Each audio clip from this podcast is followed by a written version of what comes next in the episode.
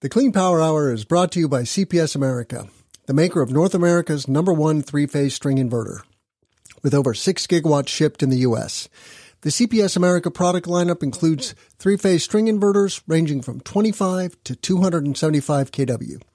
Their flagship inverter, the CPS 250 275, is designed to work with solar plants ranging from 2 megawatts to 2 gigawatts.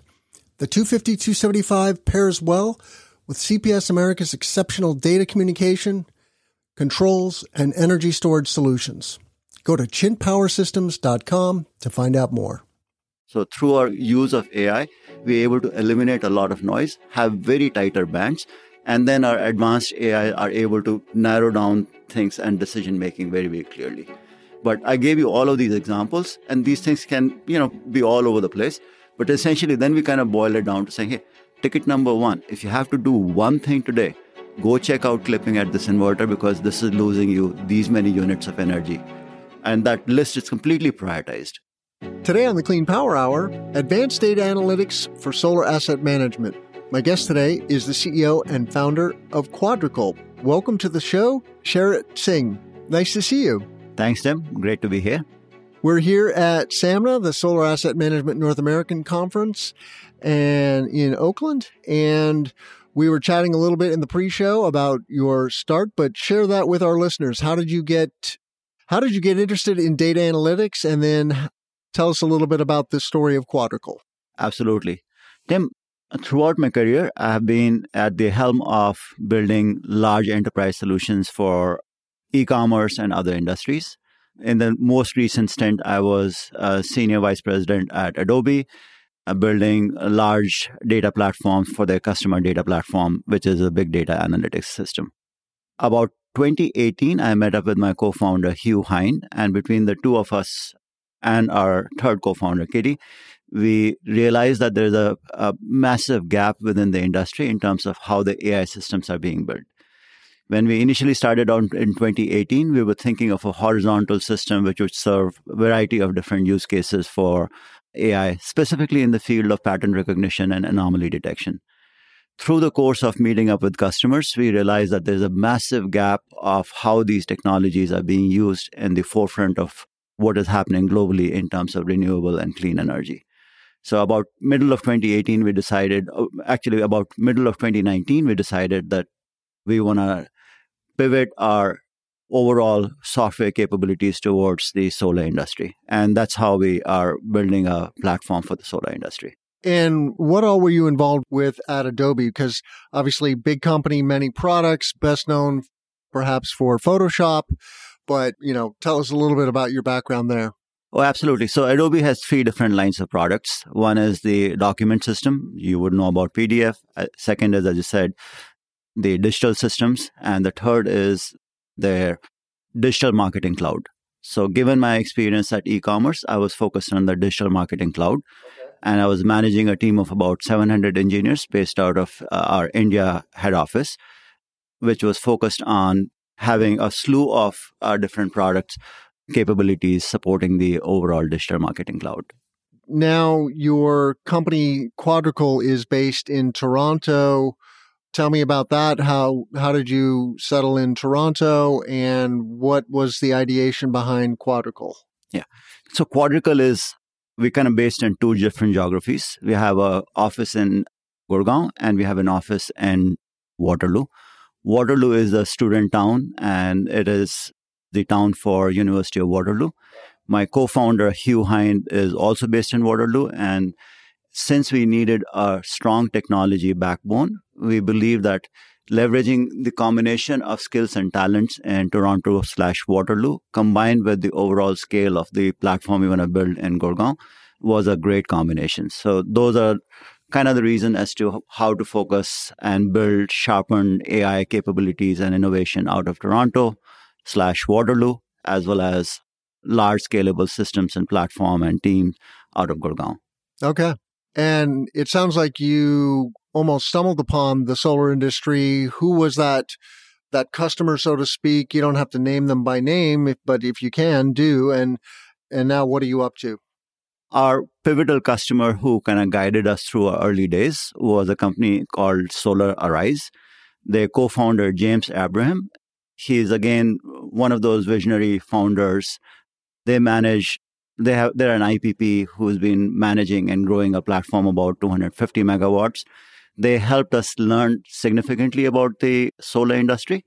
And they also challenged us every step of the way to sharpen our product, not just to be an analytics platform, but something which can create a quantifiable impact to the overall capabilities and the yield of the platform. Since then, we now have a total portfolio of about 2.5 gigawatts. We have some of the largest customers in terms of not just the IPP space, but also the O&M space. Through that experience, our product is battle hardened in the field. We have tons of use cases which are most impactful to our customers. Through the course of last couple of years, we've been able to add significant AI capabilities in the arena of not just being able to improve yields through what we call condition based maintenance, but also add specialized use cases around soiling, shading, anomaly detection, and a whole bunch of other capabilities leading to predictive maintenance, where our customers are able to manage their assets in a much more proactive manner than what they've been used to in the past. So, this is under the umbrella of performance monitoring and analytics, right? So are you actually deploying sensors in the field or are you just getting data from somebody else's sensors? Excellent question. And uh, again, a lot of people have that general question as to what does a product do? So just to kind of give you a, brief five point things as to what all things that we do. In the area of data acquisition, we're able to pull the data, not just from your SCADA system, from your data loggers, from any of the APIs from vendors like AlsoEnergy, Meteo Control, InAccess, Isotrol. So we are able, we're extremely good at the data acquisition where we have our own drivers to be able to pull that data. Secondly, once the data has been pulled, we in the cloud we're able to do all the ETLs, the standardizations, and all the data harmonics, harmonizations. Third, and most importantly, once all of this data is there, we're able to create our digital twins, our exact replica of your plant in the smallest component of instrumentation that you have. This allows us for extreme amount of precision and granularity. Secondly, it allows us to be able to create what we call a condition based maintenance capability. And third, most importantly, it translates into revenue prioritized tickets, which help you improve the yield of the plant. Once these three things are done, subsequently, we have additional layers in terms of the AI capabilities, as I said, about soiling, shading, historical twins, which help you understand as to how what is your true asset quality over the course of several years that you may have been running the plant. And fifth, and not the least, is our ability to provide what we call remote operations centers, which becomes a center of excellence. We are able to share all of our learnings from our previous experiences. We are able to allow and speed up the adoption within the customer site. And thirdly, it gives us and the customer a lot of regimen in terms of being able to coordinate the discussions with the O&M fields on the ground, create valuable label data, and in the process, create the virtuous cycle of AI, which helps and learns from all the data that we're collecting. So through these five different things, it gives them an immense platform for overall growth and ongoing improvement. Very intriguing. And that is the digital twin. And I understand, you know, at a very high level what that is. You've got your solar farm, and then you've got a model of the solar farm, which is the digital twin, right? But what, tell us, what all does that entail, and what is the process of creating a digital twin? Excellent question. So typically, let's just take a 50 megawatt plant. A 50 megawatt plant may have, let's just say, about 22 and a half megawatt central inverters each one of those central inverter may be connected to another 20 SCBs. Each one of those SCBs may be connected to another 10 strings. More often than not, given how industries are, you know, at the most, most IPPs would have configured the instrumentation down to the SCB level. But that still means about 400 SCBs or about 4,000 strings. So depending on how the plant is configured, we actually create a digital signature of each one of these 400 SCBs of 4,000 strings So we have, in the simplest of manner, we'll have about 400 digital replica of each one of the personalized SCBs and behaviors, 20 inverters, and then subsequently the various nodes within the plant. The way we configure and create these digital twins, so there's not a single digital twin, it's a full topology of the plant and the corresponding granular digital twin. This is why I meant it's very granular. It's not like one single digital twin. Now, once I have these personalized understanding of each one of the digital twins, we are able to understand as to what the expectation from each one of these individual digital twin would be under any weather conditions going back into time based on the data available. So once you're able to create the benchmark of what something is supposed to produce, then it becomes rather trivial to say, given the current weather condition, what should each and every one of the nodes should be producing?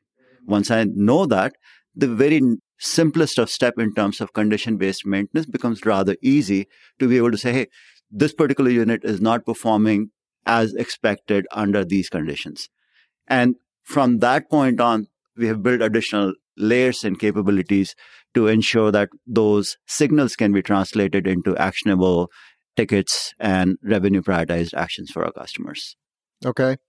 And so this digital twin is then it's there in the cloud and then you're getting a signal from the field about what's going on in the array in real time and then you're you're doing some comparison right and then you're getting a signal about okay these strings are operating as expected these strings are operating at less than expected and then what are you able to discern from that information that's relevant to what the asset manager is so interested in? Yeah. I think you got everything absolutely nailed perfectly. Mm-hmm. From with that process, the next thing that we're able to do is literally give you, for example, a prioritized list of tickets. So we'll tell you, look, I don't know whether you know it or not, but inverter number five has had this much amount of clipping over the last 24 hours. We can go down to the next level and saying, from whatever we can see, string number 45 is seeing excessive shading for the last 20 days. We can go down further. Looks like if you look at the section of the plant related to SCB 48, I'm just throwing out these numbers to be very precise and granular. It is the seasonal tilt on these panels is wrong. Another section of the plant, the tracker is not tracking as effectively as it should be. All the way up to the plant level saying, looks like the pyranometer angle is not appropriate or is not calibrated properly. Going back to the right down to the string level, we can be saying, hey, look, there's there's some kind of a insulation problem happening in this particular area. There's an MC MC issue or a Y connector issue on these particular areas. Further down, you know, you told me that the capacity of this particular string is 40 but looks like you have a panel missing, you know, go check it out. So whether it is, uh, or, or, whether certain strings are short circuited or certain other things, the reality what happens in a SCADA system is you almost have a boolean and a threshold which you have to manage fairly carefully in terms of not allowing too much noise if the if the thresholds of alert is too tight but we're able to create these thresholds as i said to a very very granular manner and through our digital twin our we are not suffering as much with the noise in the instrumented systems as a lot of the SCADA systems are. So through our use of AI, we're able to eliminate a lot of noise, have very tighter bands, and then our advanced AI are able to narrow down things and decision making very, very clearly. But I gave you all of these examples, and these things can, you know, be all over the place. But essentially, then we kind of boil it down to saying, hey, ticket number one, if you have to do one thing today, go check out clipping at this inverter because this is losing you these many units of energy. And that list is completely prioritized. Mm-hmm. So depending on your own cost and benefit, which things are actionable, which things are not, you may say, hey, look, I do know there's a table shading going on for that shading issue that you're talking about. There's no point fixing it. Versus saying, hey, I don't know anything about why should that particular section be shaded. And you may find that there's grass or vegetation.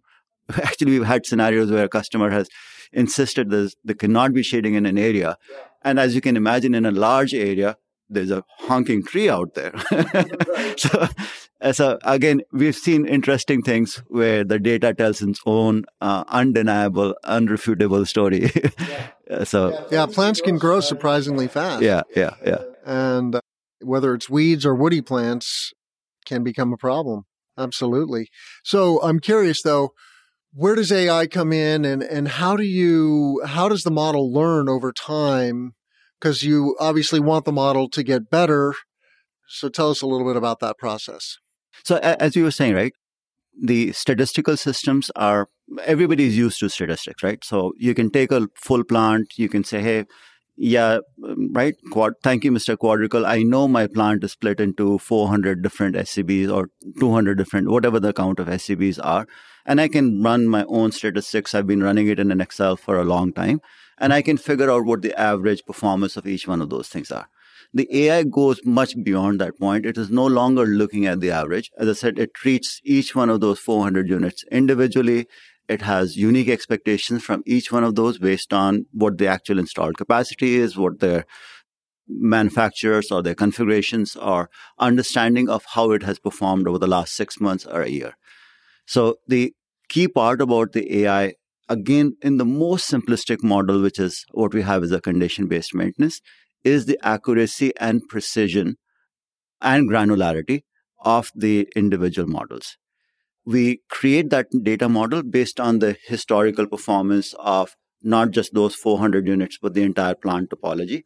And beyond this, then there comes the next layer of anomaly and and pattern recognition related to, as I said, we can once we have as we have signatures of how soiling behaves, as we have signatures of how shading behaves, how how insulation has the you know voltage current patterns. So all of those patterns and and models. We have base models of those and then we are able to as we see these condition based maintenance issues come up we're able to run it through a second filter which helps us narrow down exactly the type of problem that we're seeing. Yeah. And so in the greater scheme of things how accurate is the digital twin and where's the industry going in this regard?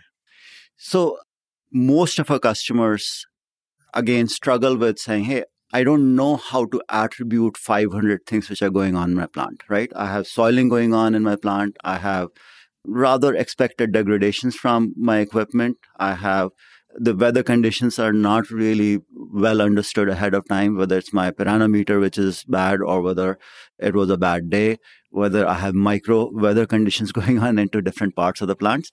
So, given all of these noises, you know, people are kind of managing their plant kind of gut wise, saying, hey, look, I got X percentage of PR and that should be good enough because I don't really have any actionable insights. Whether it is big data or AI, it is able to kind of automatically say, look, I understand your plant. I have learned everything that I've learned. Now I'm on auto mode and I'll tell you all the signals that are worth actionable and you can take it from there. So it kind of elevates the game of the O&M and the IPP to a completely different level, right? So they're not they're not guessing and chasing after made up opportunities. They have a very, very clear defined sets of things going. And again, I think with more and more data being collected from our different locations, the core digital twins are getting stronger and stronger. So right now, the way we are is our system is fairly advanced. Now, you believe it or not, we're trying to dumb it down so that we're able to get to our customers and do deployments faster. So where we are right now is where we want to be is literally that you sign up on our site, you give us an API to to whichever system that you're using, and within a day we should be able to give you full audit of what happened and what is happening in your plant today, which is actionable. Once you do that and you're satisfied with that, within a week your plant should be ready to go live on our platform. So we, we're trying to kind of get to saying what creates the most value of the advanced stuff that we've built that gets you going immediately. Where I think a lot of customers do struggle is in the industry, we sell the vision of what can happen. And they're just kind of saying, look, I don't need all of that. Get me going, start creating value immediately, and then we'll see where that goes. So we've had tremendous success in making a complicated product. We're simplifying it, deploying it much, much faster today. and then combining the PV side of the business with the storage side of the business is where we see uh, a massive value. As of today, we don't see many technologies or companies having any reasonable model on the on the storage side of it and we've made some very very early preliminary progress in being able to come deploy our digital twins technologies to the solar side to the storage side as well.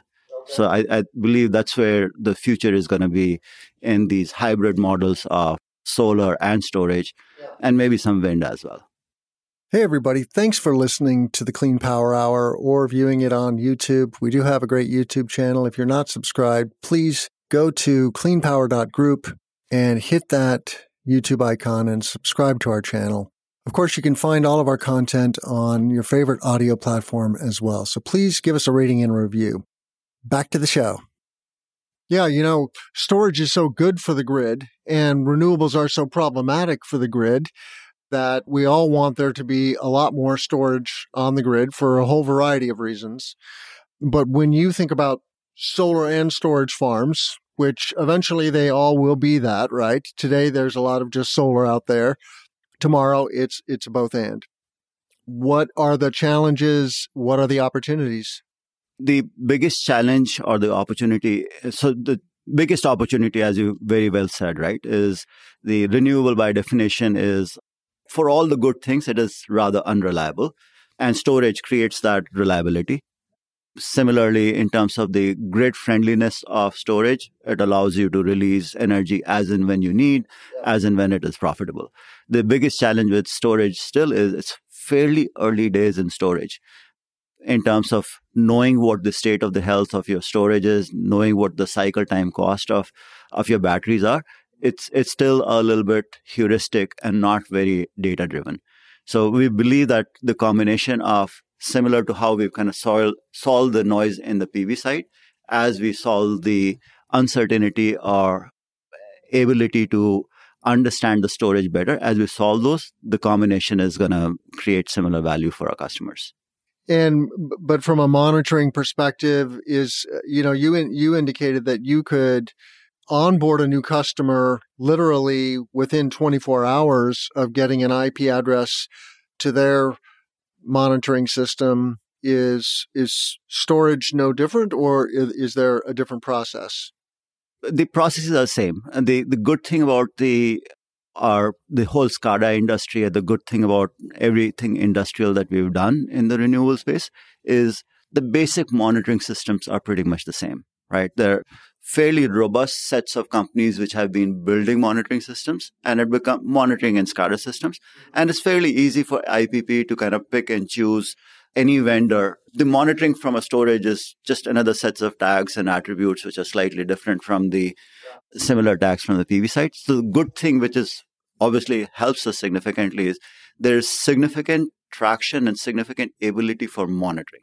So what we do is build the next layer on top so for us, we will be able to build on the shoulders of all the work, uh, hard work the industry has already done in the SCADA and monitoring systems. So long answer is we should be able to leverage the same capabilities for storage as well.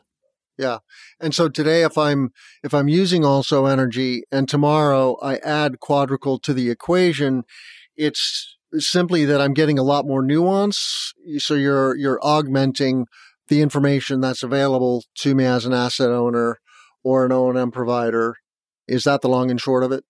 The two things where for the right reason, industry has always tried to not compartmentalize, but try to create diversification of vendors.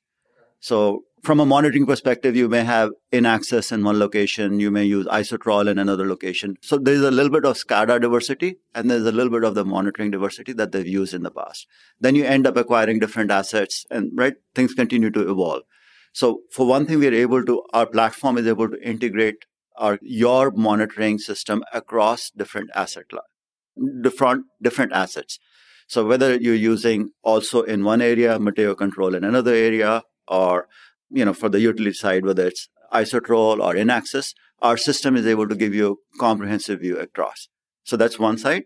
And then each one of these systems that I mentioned are fairly decent at monitoring. As you said, the second level we're able to do is take the data from a plain monitoring perspective to an advanced analytics, ticket driven, overall portfolio management, both from a plant perspective and in a case of C&I from a fleet perspective. So just being able to combine the portfolio and give you a holistic view of your entire capability, both from the PV side as well as storage side, becomes fairly powerful. I'm very intrigued. I wish I could spend more time with you, Sharat, but in the sake of time, tell our listeners how they can reach you and learn more about Quadrical. Fairly simple cvj at quadrical.ai, and our site is quadrical.ai. And as you mentioned, we would love to talk to you no matter what monitoring capabilities that you're using today. We would be able to show you what a real advanced monitoring AI based system can do within a couple of days. And then we'll leave it to you to figure out as to how to evaluate the new insights that we've given in terms of what's happening in the field and what has happened in the past. And then, you know, if all goes well, your platform could be on the new AI systems within a week's time. Wonderful. Well, thank you so much for being here. I'm Tim Montague. Let's grow solar and storage. The Clean Power Hour is brought to you by CPS America, the maker of North America's number one three phase string inverter. With over 6 gigawatts shipped in the U.S., the CPS America product lineup includes three phase string inverters ranging from 25 to 275 kW. Their flagship inverter, the CPS 250 275, is designed to work with solar plants ranging from 2 megawatts to 2 gigawatts. The 250-275 pairs well with CPS America's exceptional data communication, controls, and energy storage solutions. Go to chintpowersystems.com to find out more.